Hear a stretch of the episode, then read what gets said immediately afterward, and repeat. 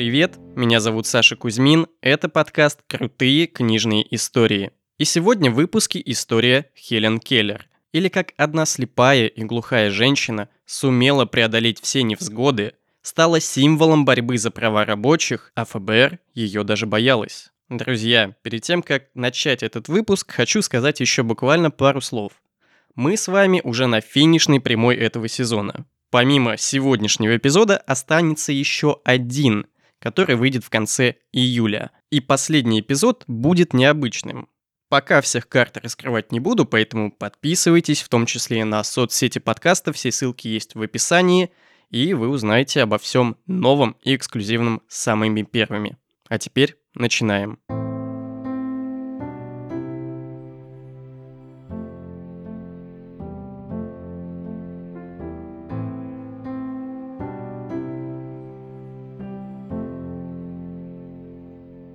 Я лучше брошу эти острова прямо сейчас и забуду о них, чем вступлю в войну, чтобы сохранить их. Что ж, сегодняшняя героиня чуть менее известна в наших краях, чем писатели из прошлых эпизодов сезона. Но, несмотря на это, о ее детстве мы знаем подробностей даже больше, чем о ком-либо другом.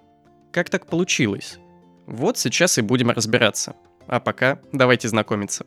27 июня 1880 года в маленьком городке Тоскамбия родилась Хелен Адамс Келлер. Городок этот не сказать, что примечательный. К моменту рождения Хелен ему было всего 60 лет.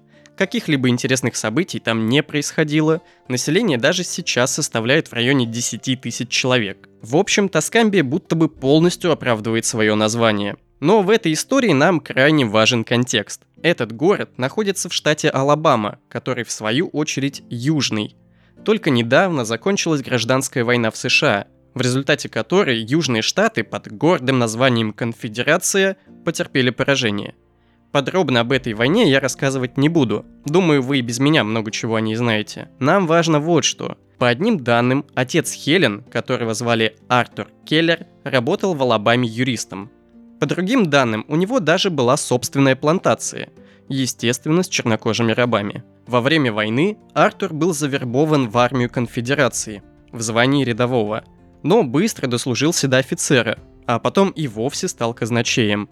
Однако поражение в гражданской войне наложило свой отпечаток, а прежней, южанской, так сказать, жизни пришлось позабыть.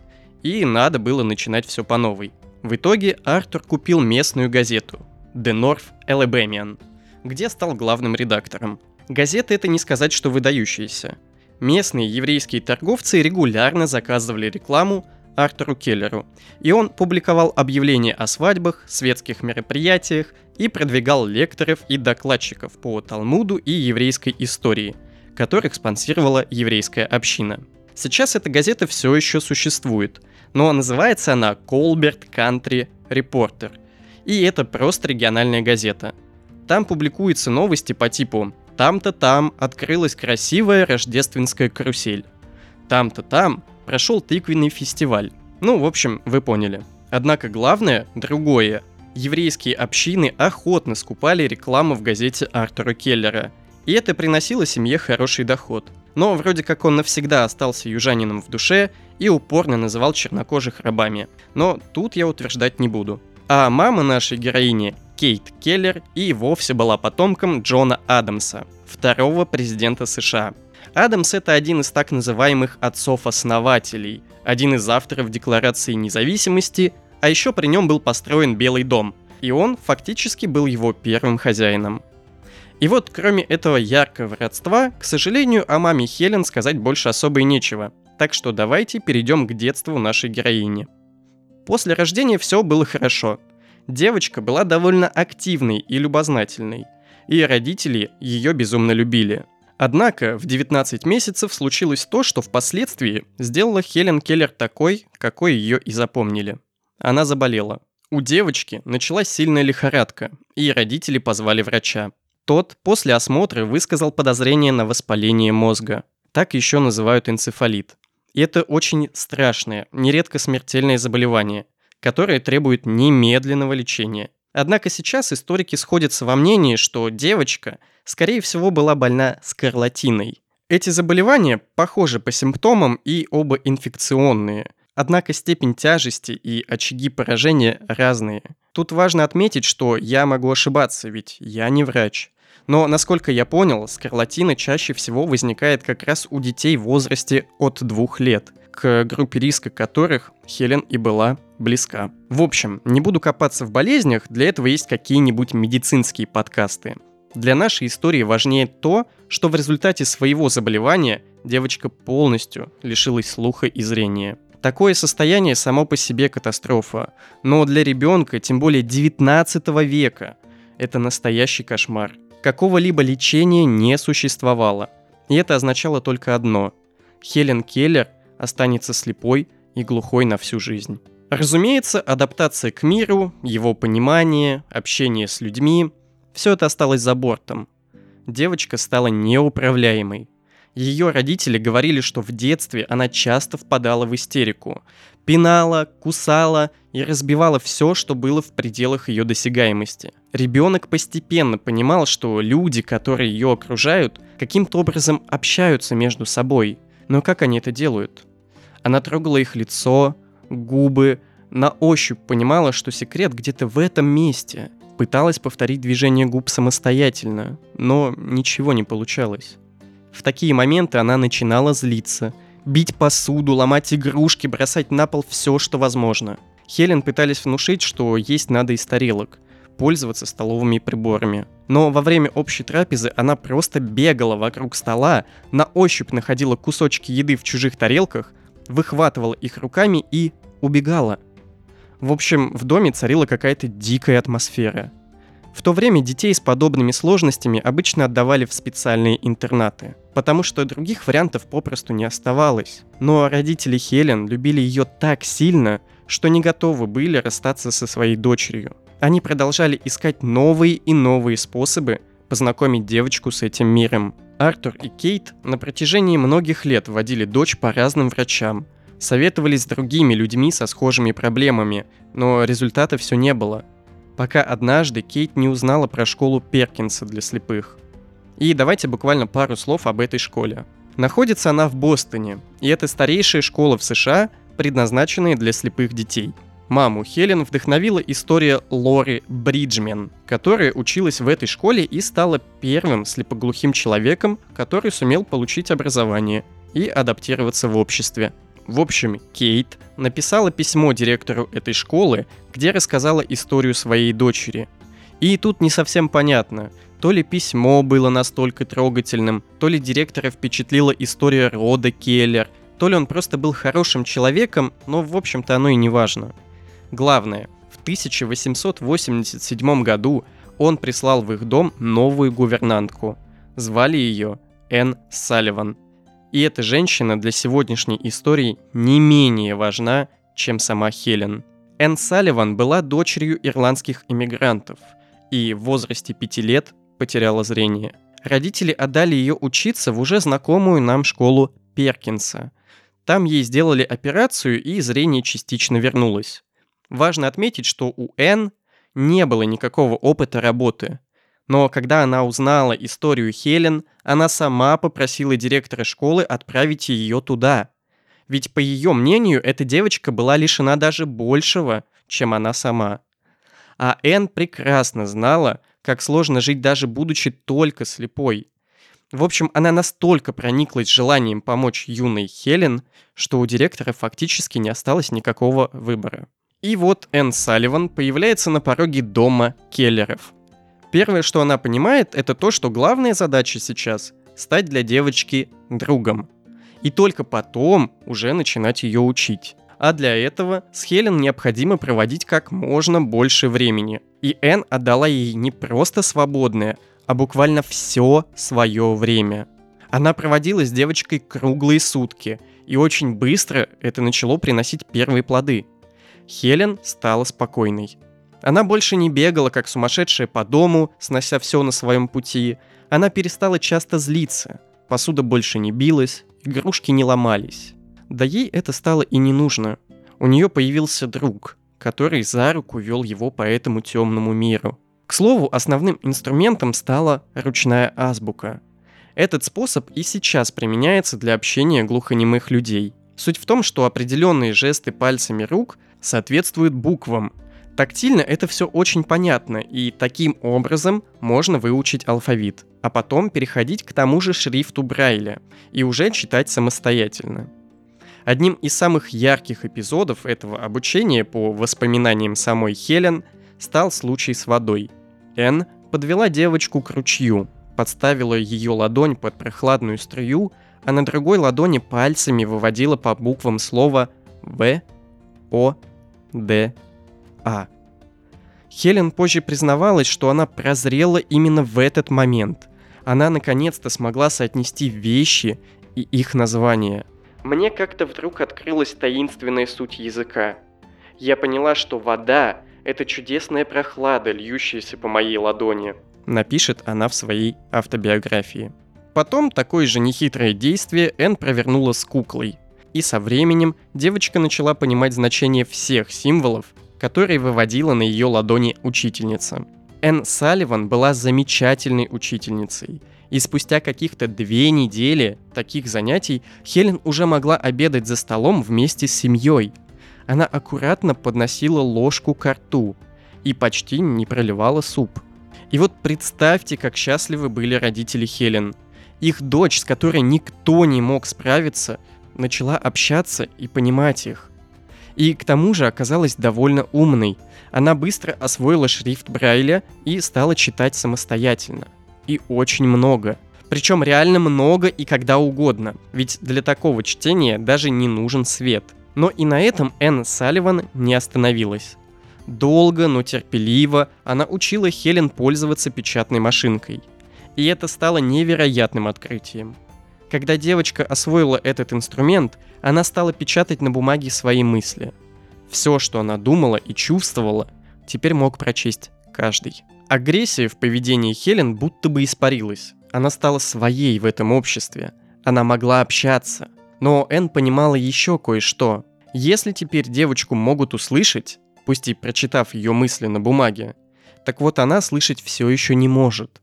А печатать Брайлем каждое сообщение, ну, так даже сейчас не делают. Уж больно это долго и дорого. Девочке нужны свои уши.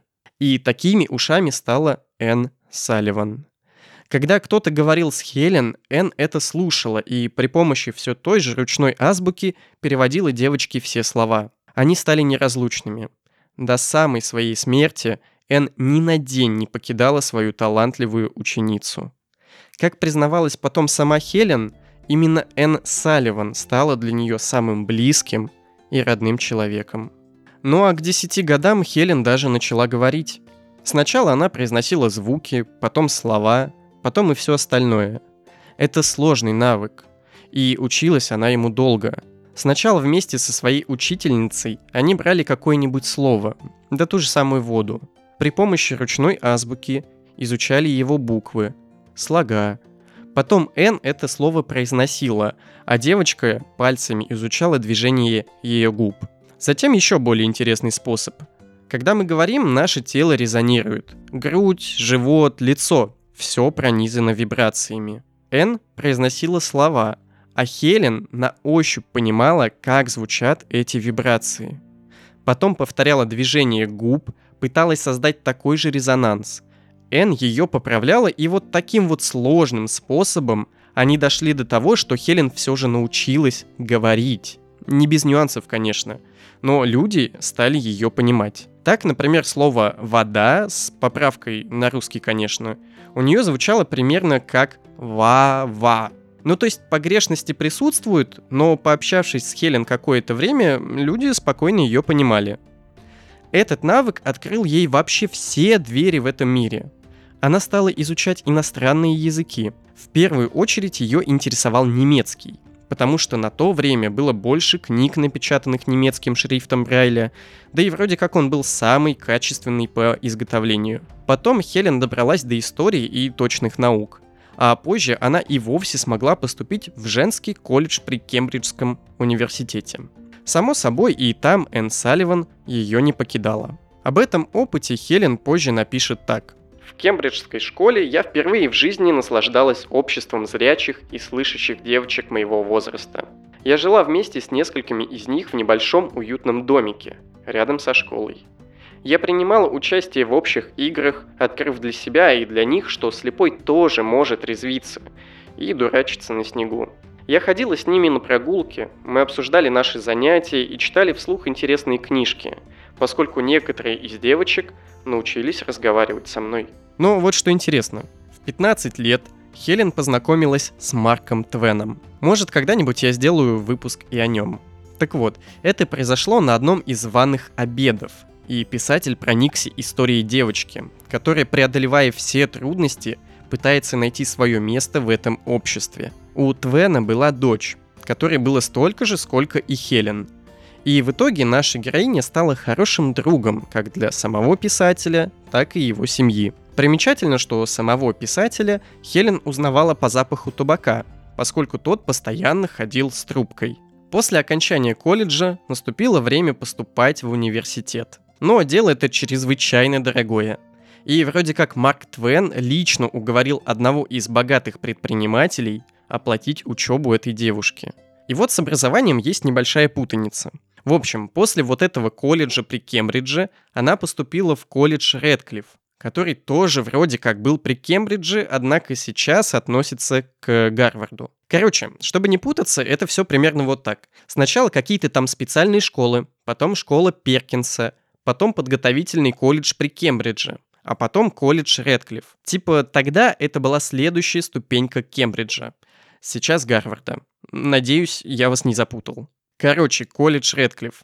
Довольно известное высшее учебное заведение для женщин и очень важное место в будущей судьбе нашей героини. Именно во время учебы там Хелен Келлер начала проникаться лево-радикальными взглядами.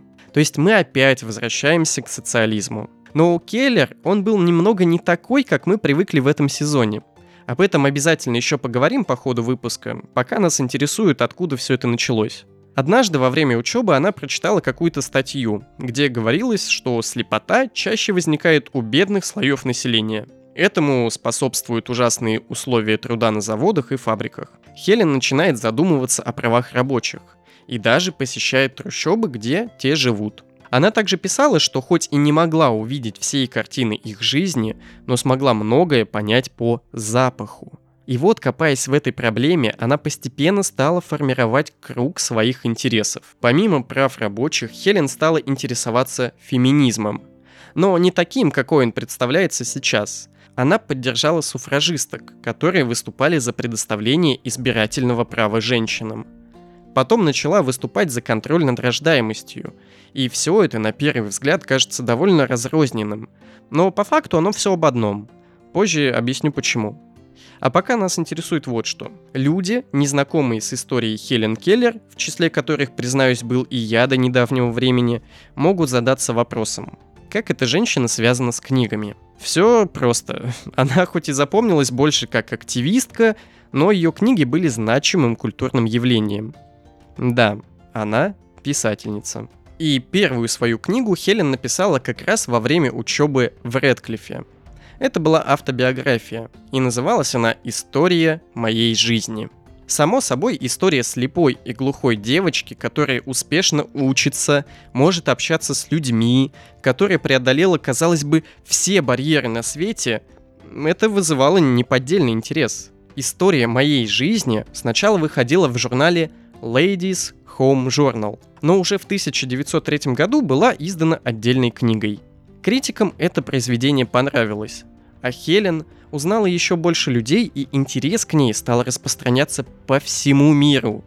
Впоследствии ее автобиография была переведена на 50 языков, включая русский. А уже в 1904 году Хелен Келлер с отличием окончила колледж и стала первым слепоглухим человеком, который получил степень бакалавра. В этом же году ее главная учительница Энн Салливан вышла замуж. Избранником стал некто Джон Мейси. О нем нам важно знать, что он был убежденным социалистом и несколько лет спустя притащил домой книгу Герберта Уэллса «Новые миры для старого». Это философское произведение еще сильнее повлияло на социалистические взгляды Келлер. Вот как писала Хелен об этом открытии. «Кажется, будто я спала и проснулась в новом мире. А дальше классика. Труды Маркса, укрепление взглядов, активная гражданская позиция.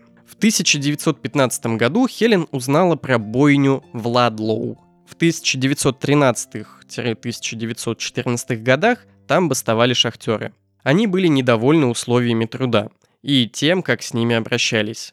В один момент ситуация вышла из-под контроля и завязалась перестрелка. Погибли 19 человек, включая жен и детей шахтеров. Келлер видела в этом вину Джона Рокфеллера, ведь его частная армия фактически убила рабочих из-за денег. Хелен назвала его монстром капитализма и окончательно перешла на сторону левых.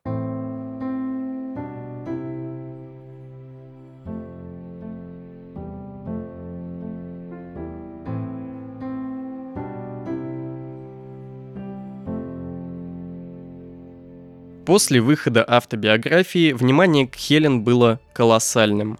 Ее ждали везде, чтобы услышать историю ее жизни, чтобы вживую посмотреть на человека, который прошел столько испытаний и не сломался. К тому же время было интересным. Левые движения набирают силу, и Хелен стали слушать не только из-за ее личной истории. Она ездила по стране с лекциями, выступала против войн, участвовала в забастовках и пикетах, составляла тексты листовок и слоганы, активно помогала незрячим. Все эти ее появления на публике привлекали много людей. И в какой-то момент она попала в поле зрения спецслужб. И это противостояние было странным. Келлер уже научилась видеть по-своему, но слежку будто бы не замечала. Тем временем бюро расследований, ФБР тогда еще не существовало, начало серьезно опасаться этой женщины – слепая и глухая активистка, выступающая против расизма, милитаризма, за феминизм и гражданские права. Это очень бурная смесь. В 1905 году Хелен и вовсе вступила в социалистическую партию, но это решение сыграло против нее. Ее стали критиковать со всех сторон. Масло в огонь подливало и то, что отец ее был южанином и не разделял прогрессивные взгляды своей дочери – Стоит, правда, отметить, что отношения в семье все равно оставались хорошими. Дошло до того, что журналисты в открытую стали заявлять о невозможности Хелен объективно смотреть на политику.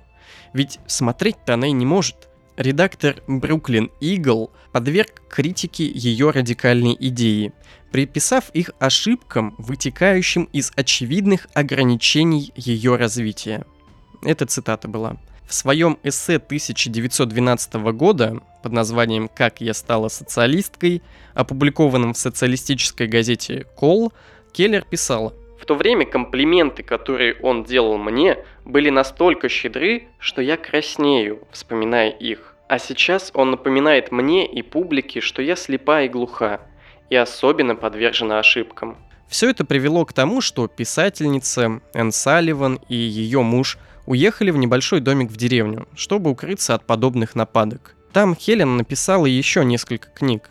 В 1912 году она вступила в организацию «Индустриальные рабочие мира». Это международная организация, выступающая за ликвидацию системы наемного труда, власть рабочим и все такое – вот что говорила в одном из интервью писательница по этому поводу. «Я стала членом ИРМ, потому что поняла, что социалистическая партия слишком медленно.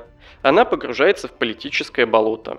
Ну а в 1914 году распался брак Энн Салливан и Джона Мейси. Однако развод они так и не оформили, поэтому остались супругами до конца жизни. Энн и Хелен вновь остались одни, но ненадолго поскольку вскоре к ним присоединилась секретарь Полли Томпсон. Что и неудивительно, ведь график у женщин был довольно сумасшедшим. Когда скандал социалистической партии утих, Хелен вновь стала разъезжать по стране с различными выступлениями. В 1916 году была неудачная попытка замужества.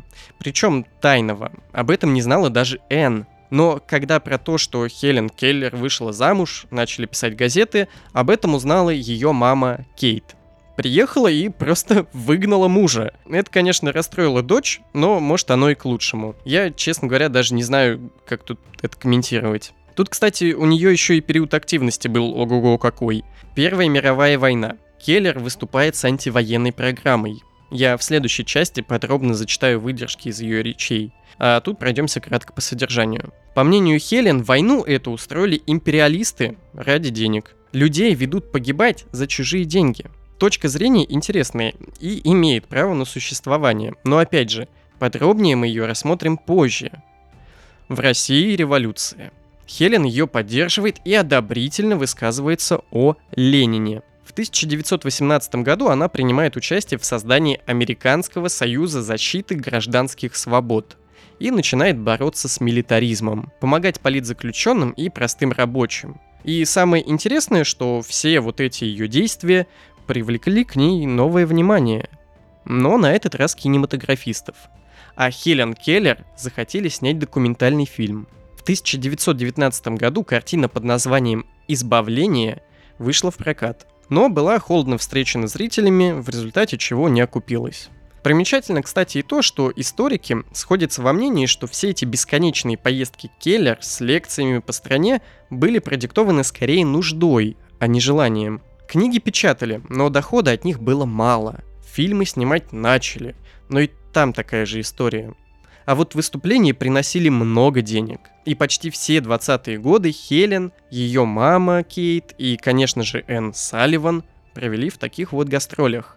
И вот мы подходим к главному – Писатель Фред Пелка, изучая биографию Хелен Келлер, в какой-то момент задался вопросом, как вообще спецслужбы того времени, включая уже и ФБР, вообще допускали эту женщину до влияния на общественность. В декабре 2000 года я написал в Министерство юстиции США, прося показать файл Хелен Келлер из ФБР в соответствии с положениями закона о свободе информации и конфиденциальности. Пишет Пелка. То, что ФБР прислало мне в январе 2001 года, было папкой, содержащей 43 фотокопии страниц.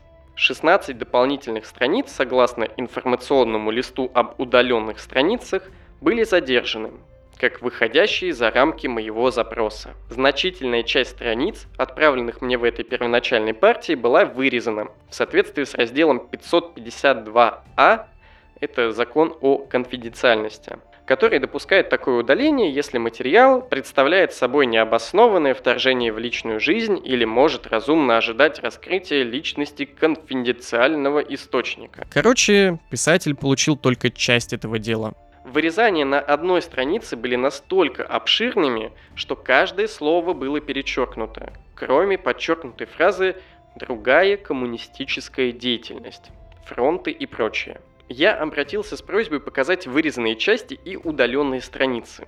В конце мая 2001 я получил еще 24 страницы. 20 из них были взяты из июньского выпуска 1947 года ежемесячного обзора тенденций и событий. Резюме представляет собой совокупность слухов, инсинуаций и травли, критикующих таких коммунистических агентов и сочувствующих, или попутчиков, как их называл наш прошлый герой Джордж Орвелл, как Чарли Чаплин, Дороти Паркер, Эдвард Робинсон и Хелен Келлер. В своем письме, сопровождающем этот материал, Ричард Хафф, содиректор Управления информацией и конфиденциальности Министерства юстиции США, написал, что единственная информация, которую сейчас утаивают от вас, состоит из имен сотрудников правоохранительных органов ФБР. ФБР должным образом скрыла эту информацию, потому что она защищена от разглашения законом о свободе информации. Я думаю, что от этой части вы немножечко подустали, поэтому кратко сейчас объясню, что произошло. Есть писатель, который отправляет официальный запрос с просьбой предоставить материалы дела Хелен Келлер. На что ему присылают какое-то количество страниц и пишут, что все мы вам дать не можем. Он делает новый запрос, ему присылают там какие-то вырезки из статей, и отвечают, что а вот то, что мы вам не показали, оно касается только агентов, которые вели наблюдение за этой писательницей, включая там типа имена, их адреса проживания, короче, просто какие-то личные данные. Верить этому или нет, решать уже не нам. Самым ранним пунктом в деле Келлер является рукописная записка Джону Эдгару Гуверу от 2 января 1925 года, в которой он просил предоставить информацию о финансировании государственных учреждений для слепых. Дело Келлер заканчивается напечатанным на машинке сопроводительным письмом от 24 июня 1964 года, к меморандуму, обобщающему информацию в наших файлах о подписанном на тот момент человеке. То есть ФБР вело наблюдение за писательницей почти 40 лет. Кстати, ссылку на рассекреченные страницы я оставлю в Телеграме и группе ВКонтакте. Там не будет ничего другого, кроме того, что я вам и так расскажу в этом выпуске, но мне было занятно посмотреть на то, как выглядят отчеты ФБР с вырезанными частями. Если открыть транскрипцию, то это вообще похоже на какой-то новый язык с очень сложными приколами. Кстати, хочу отметить один важный момент. К 1925 году, когда будущее ФБР заинтересовалось деятельностью Хелен, ей было уже почти 45 лет. И последние 10 лет ее авторитет в обществе только укреплялся. По предыдущим выпускам этого сезона мы с вами уже знаем, как умело Джон Эдгар Гувер кошмарил людей. И то ли это стало причиной в силу возраста, то ли еще что-то, но к концу 20-х годов – радикальный настрой Хелен начал спадать. До этого она была воинствующей суфражисткой, как она сама себя называла. Открыто называла капиталистов монстрами и убийцами. Готова была биться с ними насмерть, лишь бы люди приблизились к социализму. Но со временем это ушло. Хелен стала больше времени уделять сбору средств для американского фонда слепых. Конечно же, Гувер не мог пройти мимо, для него это было в прямом смысле красной тряпкой. Он считал, что раз этому фонду помогает женщина, открыто призывающая к социализму, то это какое-то экономическое ядро коммунистов. И надо бы держать их на мушке.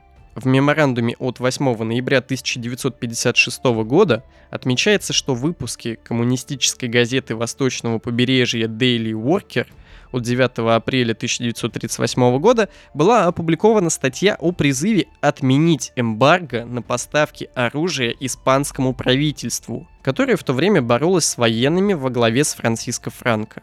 Про гражданскую войну в Испании я подробно рассказывал в прошлом выпуске подкаста про Джорджа Орвелла, который лично побывал на полях сражений и даже чуть не погиб дважды. Это очень крутая история. Тоже про борьбу одного человека, но немного другую. В общем, настоятельно советую послушать прошлый эпизод подкаста. Так вот, эта статья с просьбой разрешить Америке дать оружие испанцам была подписана и Хелен Келлер. Причем оружие, по ее мнению, должны были получить республиканцы, те, за кого сражался и Орвелл, а их сторонником был СССР. Этот факт сделал Келлер в глазах Гувера прямо рупором коммунистического подполья США. Деятельность Келлер интересовала бюро даже тогда, когда она отходила от левых радикалов. В ее деле отмечается, что она ушла в отставку с поста почетного национального председателя американской миссии спасательных кораблей. Келлер считала, что ее просто использовали как шахматную фигуру в большой игре. По ее мнению, коммунисты были заняты разделением власти, а не реальным спасением испанских республиканцев после победы Франка в ходе гражданской войны. И это не было единичным случаем. В 1952 году на Международной мирной конференции в Вене, по мнению Хелен, ее имя использовали как маску для продуктов сталинской пропаганды. В общем, писательница принимала активное участие во всяких гражданских фондах, ездила с лекциями по всей стране, агитировала за права рабочих, а ФБР все это дело фиксировали и кошмарили любые организации, с которыми она контактировала. Кроме этого, в материалах дела содержатся копии ее писем, стенограммы выступлений, книги писательницы. В общем, бытовые и не самые примечательные вещи. Есть, правда, и интересное письмо, которое Келлер от лица американского фонда помощи слепым написала директору ФБР Джону Эдгару Гуверу 26 ноября 1954 года. Вы, несомненно, читали о бесчисленных жертвах войны в Корее, но самым острым аспектом тотальной катастрофы является трагическая судьба многих корейских детей. Их глаза ослеплены войной.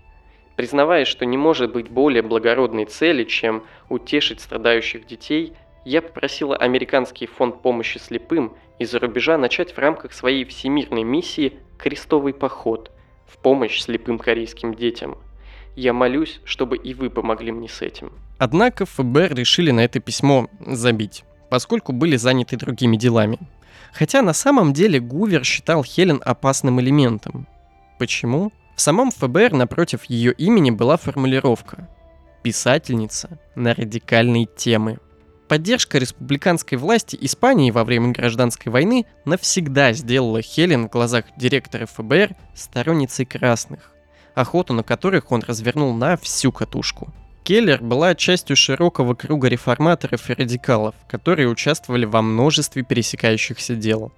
Она была решительным защитником прав женщин и избирательного права, написав в 1916 году. Женщины обнаружили, что они не могут полагаться на рыцарство мужчин, чтобы восстановить справедливость. Она поддерживала контроль над рождаемостью и хвалила его ведущую защитницу Маргарет Сенгер, с которой у нее было много общих друзей. Келлер утверждала, что капиталисты хотели, чтобы у рабочих были большие семьи, чтобы снабжать фабрики дешевой рабочей силой, но заставляли бедных детей жить в ужасных условиях. Только взяв ответственность за контроль над рождаемостью в свои руки, сказала Келлер, женщины смогут остановить ужасную волну страданий, которая захлестнула их и их детей. Она пожертвовала деньги Национальной ассоциации по улучшению положения цветных людей. В то время молодой и неоднозначной организации по защите гражданских прав, которая сосредоточилась на противодействии линчеванию и дискриминации на работе и жилье в отношении афроамериканцев. И даже написала для тематического журнала статью. В 1918 году она помогла основать Американский союз гражданских свобод – который первоначально был организован для противодействия попыткам правительства США подавить идеи и заключить в тюрьму или депортировать радикалов, выступавших против Первой мировой войны, включая социалистов и членов организации «Промышленные рабочие мира». В следующем году она написала письмо, адресованное дорогому товарищу Юджину Депсу – лидеру социалистов и кандидату в президенты, находящемуся в тюрьме за пропаганду сопротивления призыву во время Первой мировой войны. Она написала «Я хочу, чтобы вы знали, что я должна гордиться, если Верховный суд осудит меня за то, что я ненавижу войну, и делаю все, что в моих силах, чтобы противостоять ей. В 1924 году во время предвыборной кампании сенатора Роберта Лафалетта, радикального и антивоенного сторонника Висконсина, который баллотировался в президенты от прогрессивной партии, Келлер написала ему записку. «Я за вас, потому что вы поддерживаете либеральное и прогрессивное правительство. Я за вас, потому что вы считаете, что народ должен править. Я за вас, потому что вы считаете, что труд должен участвовать в общественной жизни. Все эти выступления делали Хелен Келлер популярной в глазах общества, а ФБР считала их радикальными. Но так ли это на самом деле?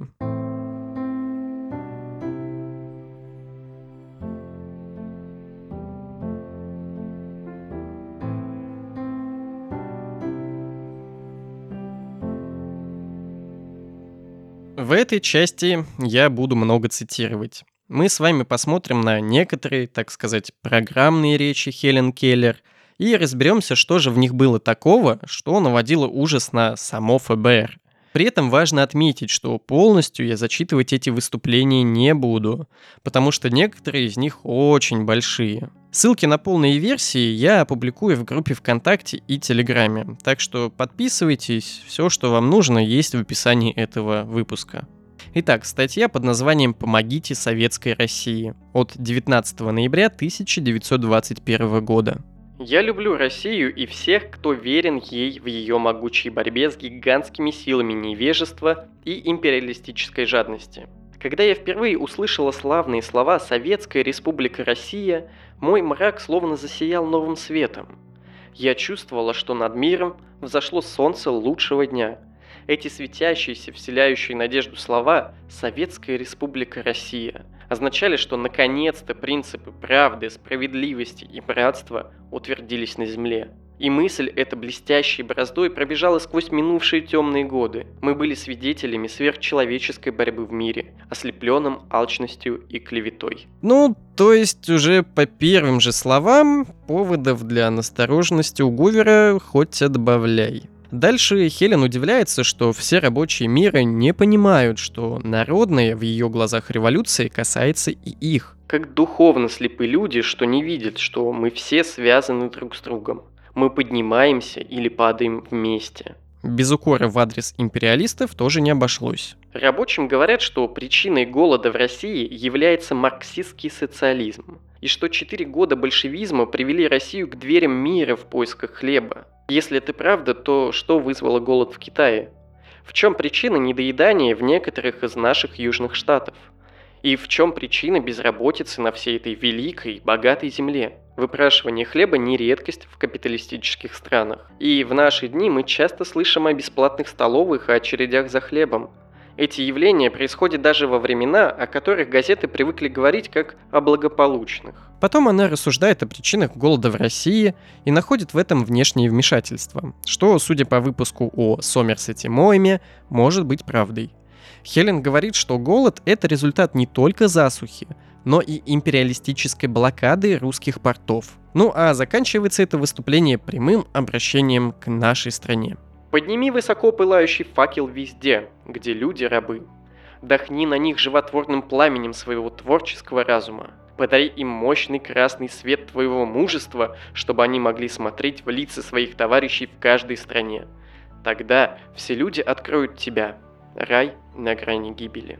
Еще одна статья. Прекратить блокаду Советской России от 10 ноября 1919 года.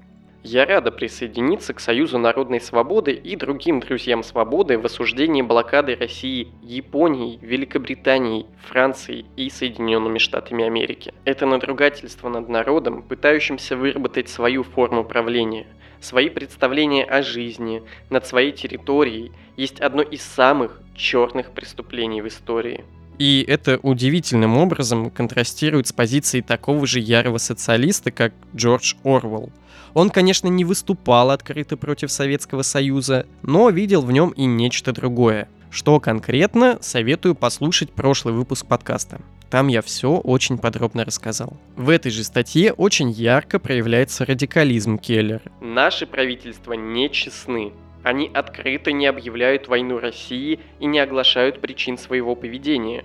Они борются с русским народом полусекретно и в потьмах, с ложью о демократии на устах и непрямым оружием блокады в руках. Мы не можем молчать, пока правительство, за которое мы частично несем ответственность, помогает уморить голодом женщин, детей и стариков. Потому что, по правде говоря, наши политические правители и, возможно, большинство американской общественности не одобряют идеи, лежащие в основе российского эксперимента нового типа общества. Ни один думающий американец не может молчать. Не может не быть ни на той, ни на другой стороне. Не может быть золотой середины. Те, кто не за честную игру с Россией, за удаление всех чужих солдат с русской земли, за снятие блокады, враги России. А враги России – это друзья и сторонники царизма, угнетения, эксплуатации, грабежа одного народа другим. Знаете, меня всегда поражало, что почему-то эти два народа, вернее даже страны, Россия и США вечно пытаются сравнивать друг друга. И Хелен Келлер тоже об этом думала. Какая ссора у нашего народа с русским народом? Мы можем не соглашаться с их идеалами, и у нас есть право не соглашаться. Если их идеалы не наши, нам нечего бояться их, потому что они не могут заменить наши собственные идеалы, какими бы они ни были. А вот дальше еще интереснее. Тоже на самом деле защищает демократию. Недостаточно защищать одну часть демократии. Вся демократия должна стоять вместе. Все человечество должно быть гуманным, иначе все погибнет. Мы должны противостоять лицемерию, жадности, убийству, где бы мы их ни обнаружили, чтобы спасти себя и остальное человечество. И в конце, по традиции всех подобных речей, призыв к чему-либо. В данном случае к разуму правительства Америки. Были, кстати, и немного автобиографические выступления. Вот одно из них – как я стала социалистом от 3 ноября 1912 года. В течение нескольких месяцев мое имя и социализм часто появляются в газетах вместе. Друг сказал мне, что я делила первые страниц газет с бейсболом, мистером Рузвельтом и скандалом с нью-йоркской полицией. Дальше писательница немного рассуждает о смысле своей славы и планах на будущее, а потом переходит к делу. Как я стала социалистом? При помощи чтения, Первой книгой, которую я прочитала, была «Новые миры для старого» Герберта Уэллса. Мое чтение было ограниченным и медленным. Я беру немецкую социалистическую периодику, выходящую раз в два месяца, напечатанную шрифтом Брайля для слепых. Наши немецкие товарищи во многом опережают нас. Другая социалистическая литература, которую я читала, попала мне в руки по буквам от моего друга, который приходит три раза в неделю и читает мне все, что я хочу прочитать. Периодическое издание, которое чаще всего просило ее живые пальцы передать моим нетерпеливым, это «Национал-социалист». Она дает название статей, а я говорю ей, что читать дальше – а потом писательница еще долго описывает свой опыт чтения книг и различных газет. Много рассуждает о журналистах, приводит какие-то случаи перепалок с ними. В общем, мне эта статья показалась не очень интересной, но для тех, кто хочет знать все, напоминаю, что в Телеграме и группе ВКонтакте вы можете найти ссылки на эти статьи целиком. Следующая статья уже более конкретная. Она называется «Жестокое обращение с безработными в Сакраменто Стар». Впервые она вышла 16 марта 1914 года. Я думаю, что обращение с ними было возмутительным. Протестовать за своего товарища не является преступлением. Без хлеба остаться не преступление. Я уважаю этих мужчин за их протест. Я социалист, потому что верю, что социализм решит беду мира – Дайте работу голодному и праздному человеку, и, по крайней мере, дайте право маленьким детям родиться свободными. Я считаю, что социализм практичен. Вы говорите мне, что эти безработные люди непригодны. При социализме они не будут непригодными, потому что не будут перегружены налогами. Когда праздные богатые и праздные бедняки будут работать, а рабочий день будет длиться всего 4 часа, их тела снова станут сильными, а их умы здоровыми. В тюрьме так много тех, кто должен быть на свободе, и их разум и тело получают шансы справиться. На свободе так мало людей, которые больше заслуживают того, чтобы оказаться в заперти. Есть те, кто порабощает мужчин, женщин и маленьких детей, платя заработную плату, которая не позволяет им жить. Именно они и система, в которой они живут, несут ответственность за людей, с которыми в Сакраменто обращаются как с бесчеловечными существами. И опять же, признаки радикализма на лицо. А вот следующее выступление Хелен Келлер я зачитаю почти целиком. Угроза милитаристской программы. Это выступление на форуме труда Средней школы Вашингтона Ирвинга, Нью-Йорк, 19 декабря 1915 года. Бремя войны всегда ложится тяжелее всего на трудящихся. Их учат, что их хозяева не могут сделать ничего плохого, и те выходят в огромном количестве, чтобы быть убитыми на поле боя. И какова их награда? Если они избегнут смерти, она вернется, чтобы столкнуться с тяжелыми налогами, и их бремя бедности удвоится. На протяжении всех веков они были лишены справедливого вознаграждения за свой патриотизм, как и справедливого вознаграждения за свой труд. Единственная моральная добродетель войны состоит в том, что она заставляет капиталистическую систему взглянуть себе в лицо и признать, что она является обманом. Она вынуждает нынешнее общество признать, что у него нет морали, которой оно не пожертвовало бы ради выгоды. Во время войны разрушается святость дома и даже частной собственности. Правительства делают то, что, как говорят, сделали бы сумасшедшие социалисты, если бы были у власти – Несмотря на исторические доказательства тщетности войны, Соединенные Штаты готовятся собрать миллиард долларов и миллион солдат для подготовки к войне. За активными агитаторами обороны вы найдете Джей Пи Моргана и компанию, капиталистов, вложивших свои деньги в шрапнельные заводы и других, выпускающих орудия убийства. Им нужно оружие, потому что они порождают войны, потому что эти капиталисты хотят освоить новые рынки для своей отвратительной торговли. Я смотрю на весь мир, как на свое отечество, и каждая война вызывает у меня ужас семейной вражды. Я смотрю на истинный патриотизм, как на братство людей и служение всех всем. Спасает только та борьба, которая помогает миру достичь свободы, справедливости и жизни с избытком для всех. Чтобы подготовить эту нацию в истинном смысле этого слова не к войне, а к миру и счастью, государство должно управлять каждым отделом промышленности, здравоохранения и образования таким образом, чтобы поддерживать тела и умы людей в здоровом состоянии и эффективности. Только тогда нация будет готова противостоять требованию бороться за увековечивание собственного рабства по указке тирана. В конце концов, лучшая подготовка та, которая обезоруживает враждебность других народов и делает их друзьями. Рабочие ничего не получают от войны.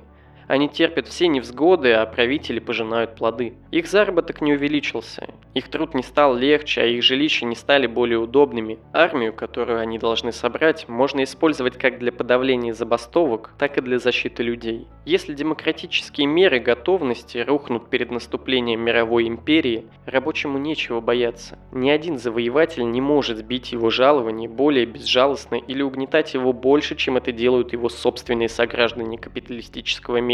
Рабочему нечего терять, кроме своих цепей, и ему предстоит завоевать целый мир. Он может одним ударом победить мировую империю. Мы должны создать полностью оснащенный боевой международный союз, чтобы мы могли завладеть такой мировой империей. Эта великая республика является насмешкой над свободой, пока вы обречены копать и потеть, чтобы заработать жалкое существование, в то время как хозяева наслаждаются плодами вашего труда.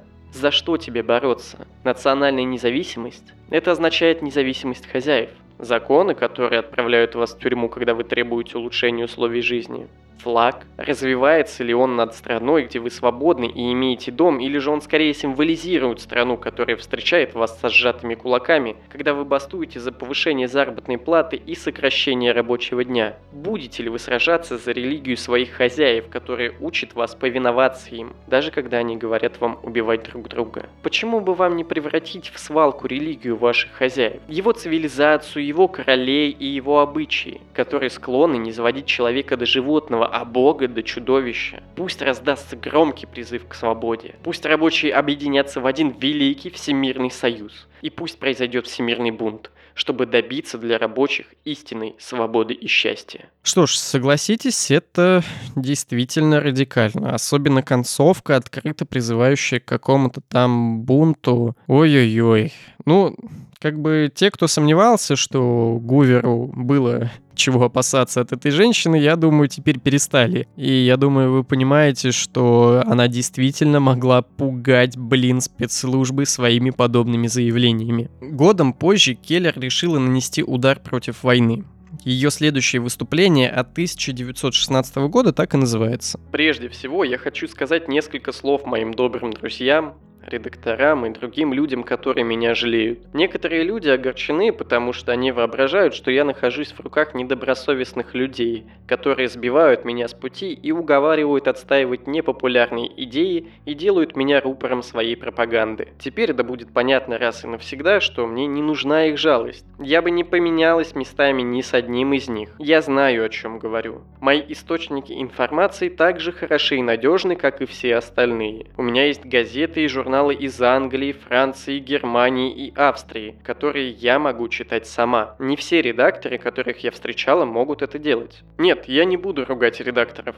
Это перегруженные работы и неправильно понятый класс. Но пусть помнят, что если я не вижу огня на кончике их сигарет, то и они не могут в темноте вдеть нить в иголку. Все, о чем я прошу, джентльмены, это честное поле и никаких поблажек. Я вступила в борьбу против готовности к войне и против экономической системы, при которой мы живем.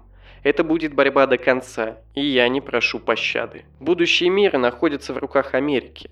Будущее Америки зависит от 80 миллионов работающих мужчин и женщин и их детей. Мы сталкиваемся с серьезным кризисом в нашей национальной жизни. Те немногие, кто наживается на труде масс, хотят организовать из рабочих армию, которая будет защищать интересы капиталистов. Вам настоятельно рекомендуется добавить к тяжелому бремени, которое вы уже несете, большую армию и множество дополнительных военных кораблей. В ваших силах отказаться нести артиллерию и дредноуды, а также избавиться от некоторых тягот, таких как лимузины, паровые яхты и загородные поместья. Не нужно поднимать по этому поводу большой шум. С молчанием и достоинством создателей вы можете положить конец войнам и системе эгоизма и эксплуатации, которые вызывают войны. Мы не готовимся защищать нашу страну. Даже если бы мы были так беспомощны, как говорит о нас конгрессмен Гартнер, у нас нет врагов достаточно безрассудных, чтобы попытаться вторгнуться в Соединенные Штаты. Разговоры о нападении со стороны Германии и Японии абсурдны. Германия занята своими делами и будет занята своими делами еще несколько поколений после окончания войны в Европе. Имея полный контроль контроль над Атлантическим океаном и Средиземным морем, союзникам не удалось высадить достаточно людей, чтобы победить турков в Галиполе. А затем им снова не удалось вовремя высадить армию в Салониках,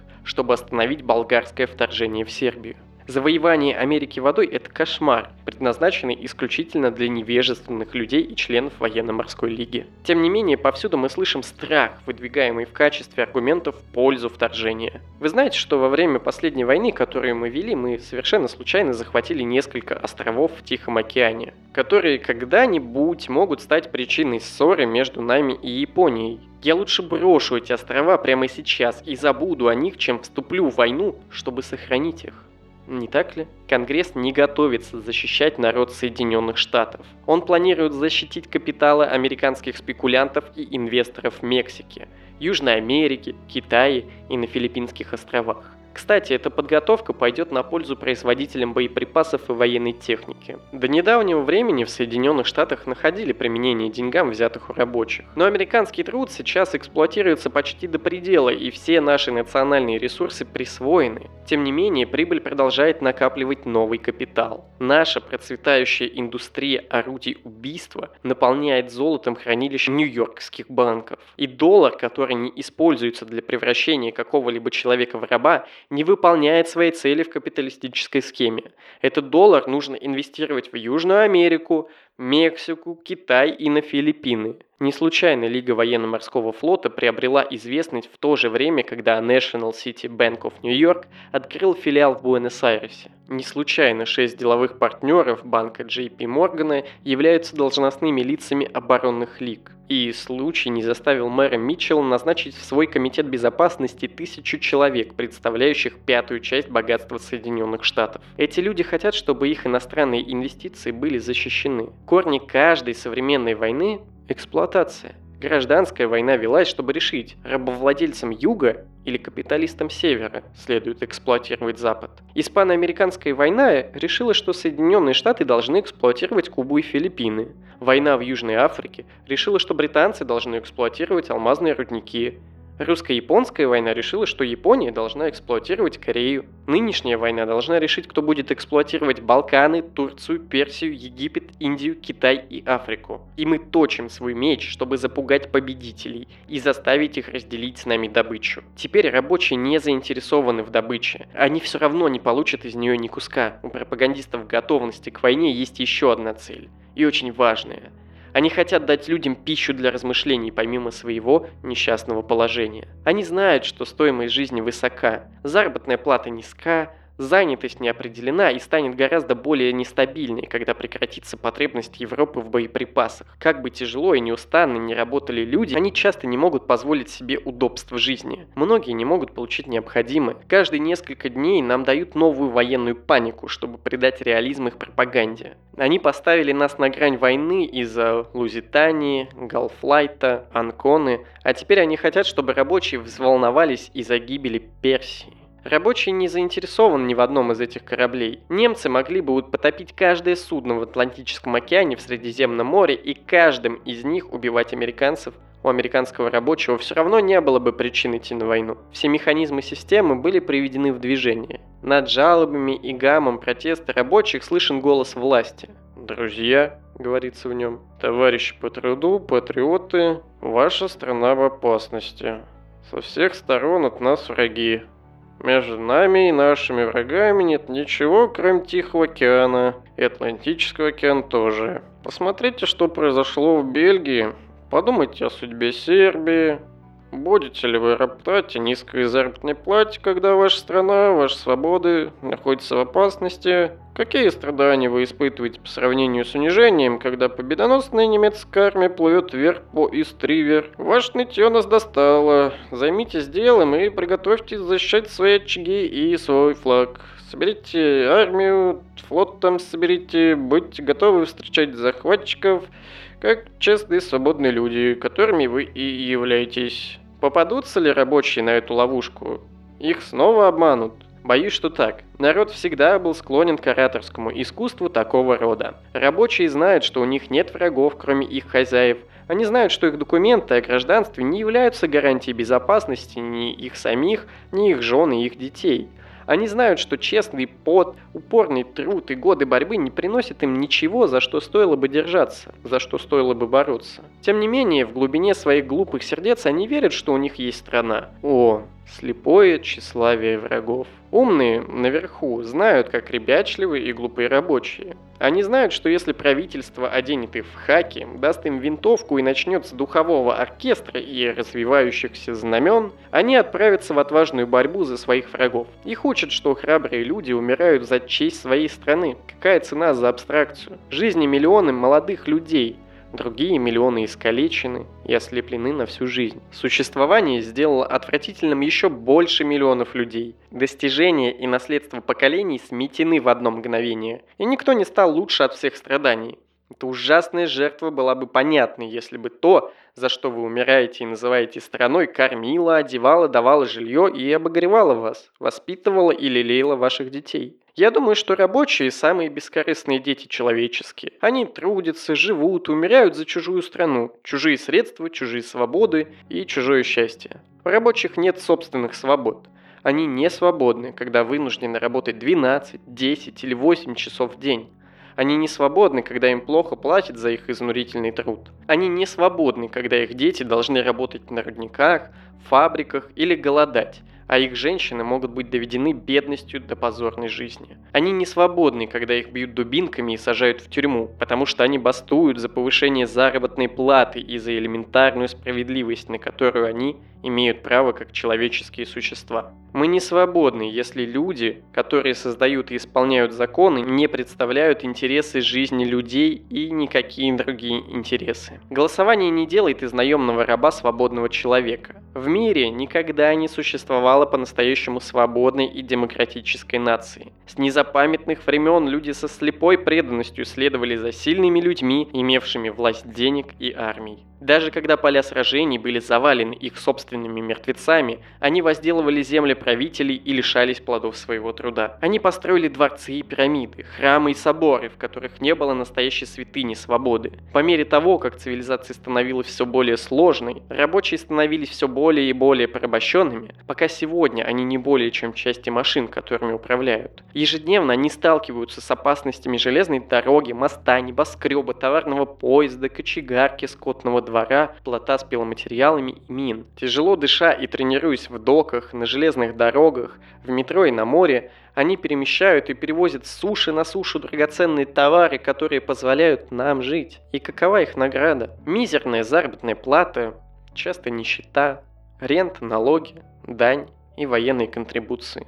Рабочие хотят такой подготовки, чтобы реорганизовать и перестроить всю свою жизнь, чего никогда не предпринимали ни государственные деятели, ни правительство. Немцы много лет назад поняли, что хороших солдат в трущобах не вырастить поэтому трущобы упразднили. Они следили за тем, чтобы у всех людей было по крайней мере несколько предметов первой необходимости цивилизации. Приличное жилье, чистые улицы, полезная хотя и скудная пища, надлежащее медицинское обслуживание и надлежащие гарантии для рабочих на их занятиях. Это лишь малая часть того, что должно быть сделано. Но что удивительного в том, что один шаг правильной подготовке принес Германии. В течение 18 месяцев она удерживала себя от вторжений, ведя длительную захватническую войну, и ее армии все еще наступают с неслабевающей энергией. Ваше дело навязывать эти реформы администрации. Пусть больше не будет разговоров о том, что может или не может делать правительство. Все эти дела были проделаны всеми воюющими нациями в суматохе войны.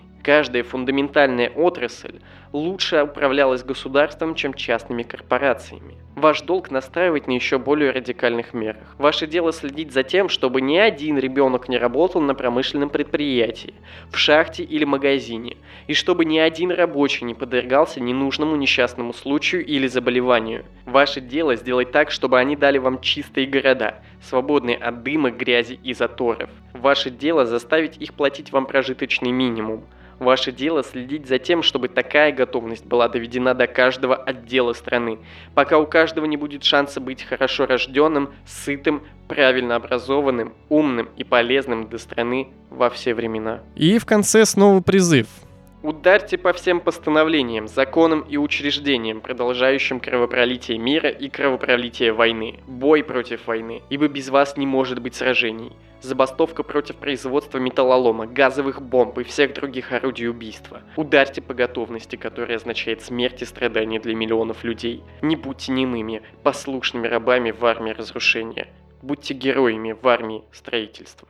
Довольно долгая, занятная и мощная речь, согласитесь. Это уже не звучит как осуждение, теперь это похоже на призыв к восстанию. И, естественно, спецслужбы США не могли закрыть на это глаза. Когда очень популярный человек транслирует на огромную аудиторию подобные лозунги, это прям наступление. Остальные статьи плюс-минус об одном и том же. Освободить рабочих, долой империалистов, нет военизации и так далее. Если я буду зачитывать все письма и речи этой писательницы, то выпуск растянется, ну, просто до безобразия. Поэтому предлагаю посмотреть на еще одну и подвести какие-то итоги. Итак, статья «Дух Ленина», 1929 год. Я думаю, что каждой честной вере следует относиться справедливо, но я кричу против людей, которые поддерживают империю золота. Я знаю настроение, которое идеальное состояние мира, братства и всеобщей любви кажется таким далеким, что я обращаюсь к разделению, дрочливости и зрелищной войне. Я совершенно уверена, что любовь, в конце концов, все исправит. Но я не могу не сочувствовать угнетенным, которые чувствуют необходимость применить силу для получения принадлежащих им прав. Это одна из причин, почему я с таким интересом обратилась к великому эксперименту, который сейчас проводится в России. Ни одна революция не была внезапным всплеском беззакония и разрухи, спровоцированной нечестивым отродьем чудаков, анархистов и педагогов. Люди обращаются к революции только тогда, когда все остальные мечты растворяются во мраке печали. Когда мы смотрим на эти могучие волнения, которые, кажется, так внезапно выпрыгивают из тревожных глубин, мы обнаруживаем, что они подпитывались небольшими потоками недовольства и угнетения. Эти маленькие ручейки, берущие свое начало глубоко в нищете простых людей, в конце концов сливаются в карательный поток. Русская революция началась не с Ленина. Она веками витала в мечтах русских мистиков и патриотов. Но когда тело Ленина в простом виде положили в Кремле, вся аудитория вздрогнула и заплакала. Уста голодных врагов питались новыми надеждами, но дух Ленина не сходил на плачущую толпу, как с раздвоенными языками огня. И они говорили друг с другом и не боялись. «Давайте не будем следовать за ним с робким сердцем», — сказали они. «Давайте скорее приготовимся к задаче, которую он нам поставил. Там, где наши тусклые глаза видят только крушение, его более ясное зрение открывает путь, по которому мы обретем нашу свободу. Революция, которую он видит, да и даже распад, который символизирует беспорядок, на самом деле является действием неуклонного Божьего порядка. И образ нашего правления будет не менее чудесным, чем способ нашего избавления, если мы будем стойкими, то благодаря нашим делам мир воодушевится. Люди исчезают с земли, оставляя после себя борозды, которые они вспахали. Я вижу борозду, оставленную Лениным, засеянную несокрушимым семенем новой жизни для человечества и заброшенную глубоко под бушующие волны бурь и молний. Могучие урожаи на века. Но кроме такой вот политики, Келлер иногда выступала и за другие вещи. У нее были сложные отношения с инвалидностью. Подобно радикалам и консерваторам своего времени, она полностью поддерживала политику движений за евгенику и эвтаназию, утверждая, что жизнь детей-инвалидов не должна поддерживаться. В широко разрекламированном случае в 1915 году деформированному ребенку позволили умереть после того, как его врач отказался его оперировать. На страницах популярных газет и журналов Келлер защищала действия врача от трусливого сентиментализма тех, кто осуждал его, утверждая, что жизнь младенца не стоила того и что он почти наверняка станет потенциальным преступником, когда вырастет. Ой, боже ты мой. Однако к 1938 году Келлер изменила свои взгляды, и она публично выступала за жизнь слепого ребенка, заявляя, что у ребенка все еще есть шанс иметь видение более ценное, чем зрение, поскольку настоящими инвалидами были те, у кого были глаза невежества. По итогу мы видим, что Хелен Келлер — это не просто писательница, активистка и все прочее. Это довольно продуктивный политический оратор. Во многих вопросах ее позицию понять можно. Скорее даже можно понять ее боль. Но где-то, как по мне, и правда есть излишняя радикализация. Но, наверное, надо делать поправку на время и страну. Не знаю, пишите, что вы думаете о таких вот позициях по вопросам рабочих, войне, социализме. Будет интересно все это почитать.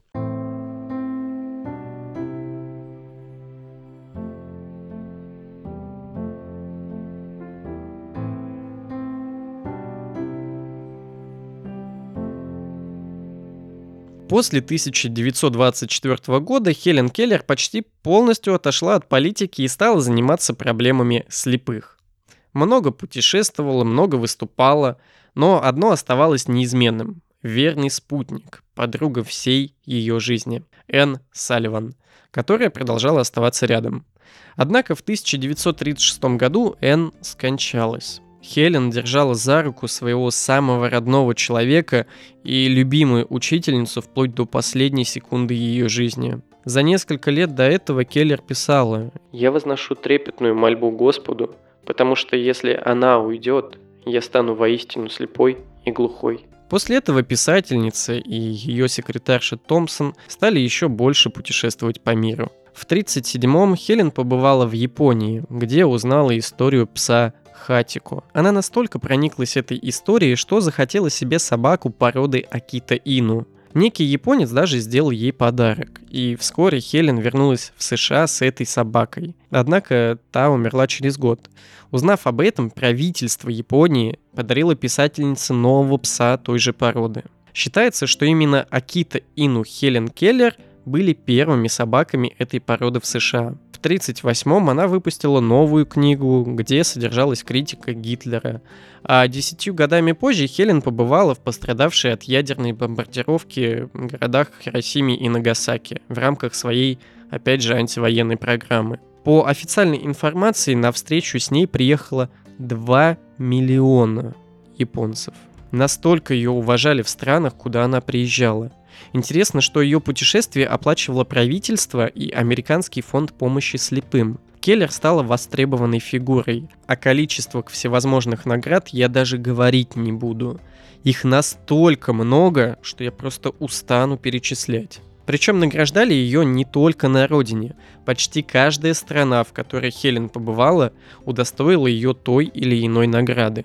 А в 1964 году Линдон Джонсон удостоил ее президентской медали свободы, высшей гражданской награды США. Но Келлер не смогла посетить церемонию награждения из-за проблем со здоровьем.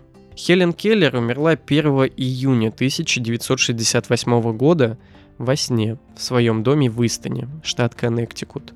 Она не дожила совсем немного до своего 88-летия. Смерть наступила в 3 часа 35 минут дня. Келлер была кремирована, а прах захоронен в Вашингтонском кафедральном соборе рядом с Энн Салливан.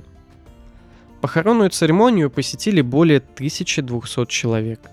Посмертно она была награждена орденом священного сокровища первого класса от японского императора Хирохито. История Хелен Келлер вдохновила многих, и врачей, которые помогали слепым и глухим людям – и политиков, которые понимали смысл в ее видении демократии, и миллионов других людей, которые видели необыкновенную силу человеческого ума и духа. Например, известный сейчас Ник Вуйчич, родившийся без ног и рук, в автобиографии написал, что для него большую роль в жизни сыграло влияние именно Хелен Келлер.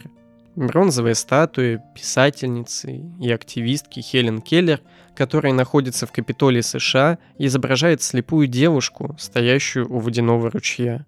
На нем изображен момент в 1887 году, когда ее учительница Энн Салливан написала «вода» на одной руке своей семилетней ученицы, в то время как вода струилась по другой ладони. Эта сцена, прославившаяся в пьесе и фильме «Чудотворец», уже давно определила Келлер в общественном сознании как символ мужества перед лицом непреодолимых трудностей.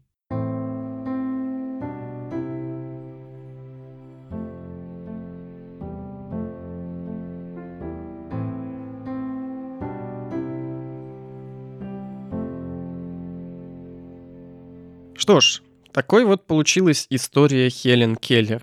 Признаться честно, я до подготовки к этому выпуску о ней даже ничего не слышал. Но ее история настолько поразительная, что ее просто нельзя было пропустить.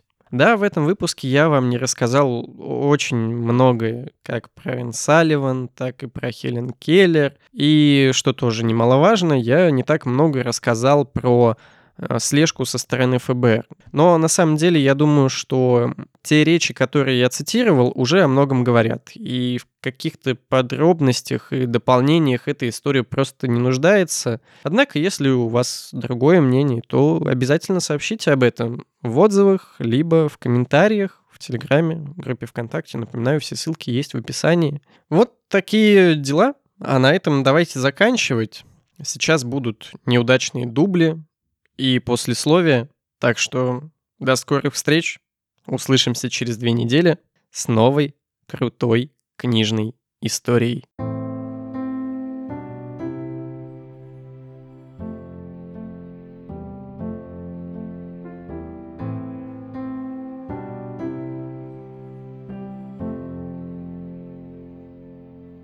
Куда ты пошел? Зачем ты пришел? Кто ты такой? И что ты такое? В декабре 2000 года. Угу. Гений слов. На месте. Нет, я не буду реда- редать редакторов. Это редактируйте мне редактор, пожалуйста. То он читать не умеет. И это традиционное послесловие. Что ж, у нас много новостей. Во-первых, в августе, если все сложится, а я на это очень надеюсь, выйдет новый подкаст. Он будет уже групповой, там 4 человека, э, в том числе и я, как вы могли догадаться, и мы обсуждаем различные темы. Этот подкаст будет чем-то таким легким, он без сценария, он просто разговорный, веселый. В общем, мне кажется, это достаточно весело и живо. Мы вот вчера записали несколько выпусков, и пока что все они из них мне, блин, понравились, так что скоро я сяду за монтаж этого дела, но как только доделаю этот выпуск и начну готовиться к следующему. Еще интересные моменты. Возможно, вы заметили, что как-то изменилось качество записи. Это просто потрясающая история. Я уже давным-давно, пару месяцев, как думаю, что я хочу обновить свое звуковое оборудование – и вот сегодня просыпаюсь, и, значит, с утра открываю сайт магазина с микрофонами. Точнее, я листаю их уже, ну, типа, три штуки. И э, вот захожу на один, просто думаю, ладно, да, я посмотрю то, что видел уже 500 миллиардов раз, еще помечтаю, и, и опять грустно пойду бубнеть в то, что у меня было. Но я захожу на один из этих сайтов, вижу один вариант, который мне настолько нравится, что я подрываюсь, хотя я типа только проснулся. Подрываюсь, лечу на другой конец города, покупаю этот микрофон, ну, естественно, там еще всякая коммутация, стоечки, крепежи и э, наушники, неважно. Э, приезжаю домой и просто офигеваю от того, насколько это прикольно.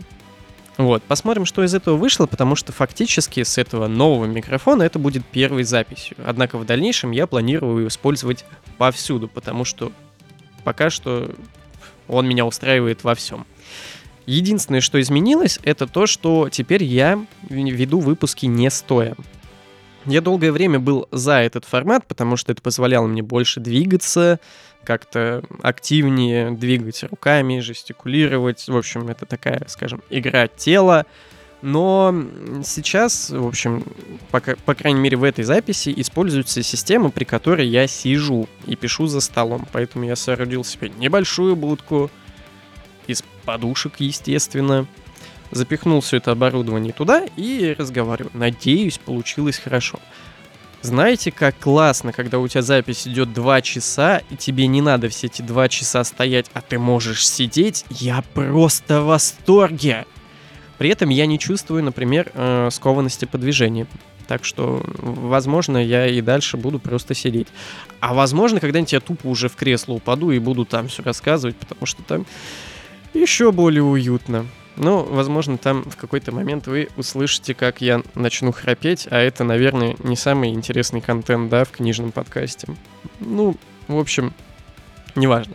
Короче, да, вот из новостей. Запуск нового подкаста, я обновил оборудование, а сезон книжных историй крутых, вот этих вот, которые вы сейчас слушаете, уже совсем скоро подойдет к концу. Дальше месяц перерыва, новые темы сезона, новые герои, новые истории. Короче, всем большое спасибо, что послушали до этого момента, тем более если дожили, это прям огромный респект. Подкаст можно слушать на любых платформах. Это Apple Podcasts, Яндекс Музыка, Soundstream, ВК. Даже есть Сберзвук для тех, кому нужно... Не знаю, что вам там нужно, но, в общем, для вас он тоже есть. Google подкаст, короче, все платформы, кроме YouTube. И тех, которые недоступны в России. Типа, какие, я даже не знаю какие. Слушайте везде, где вам нравится, также можно прямо на сайте подкаста. В общем, все ссылки есть в описании. А там, где возможно, попрошу вас, кстати, оставить отзывы. Либо поставить оценочку. То есть в Apple подкастах можно поставить там 5 звездочек, это в идеале, но можете поставить сколько вам нравится, а также написать свой отзыв. Их я обожаю. Кстати, кстати, я чуть не забыл. Сейчас буквально один момент. Я не часто лажу на самом деле по всем подкаст-площадкам, потому что мне это... Ну, а зачем мне делать? У меня есть хостинг, и я обычно читаю, ну, типа, вижу статистику там. Однако там статистика по прослушиваниям, вот по отзывам и комментариям она туда не доходит. Даже если она берется, там, например, с какой-то... Ну, выпуски подтягиваются с одного хостинга или вообще даже с одной площадки. Так вот, хотелось бы сказать отдельное огромное спасибо слушательнице по имени Елена, которая на кастбоксе 16 июня оставила такой прекрасный комментарий большое спасибо, Елена. Это было, правда, очень приятно. Я такого не припомню. Спасибо, что слушаете и пишете свои отзывы. Вот, а на этом, пожалуй, на сегодня все. Сейчас я еще потыкаюсь немножко в новое оборудование, так сказать, наиграюсь и пойду монтировать. Так что уже все. Пока.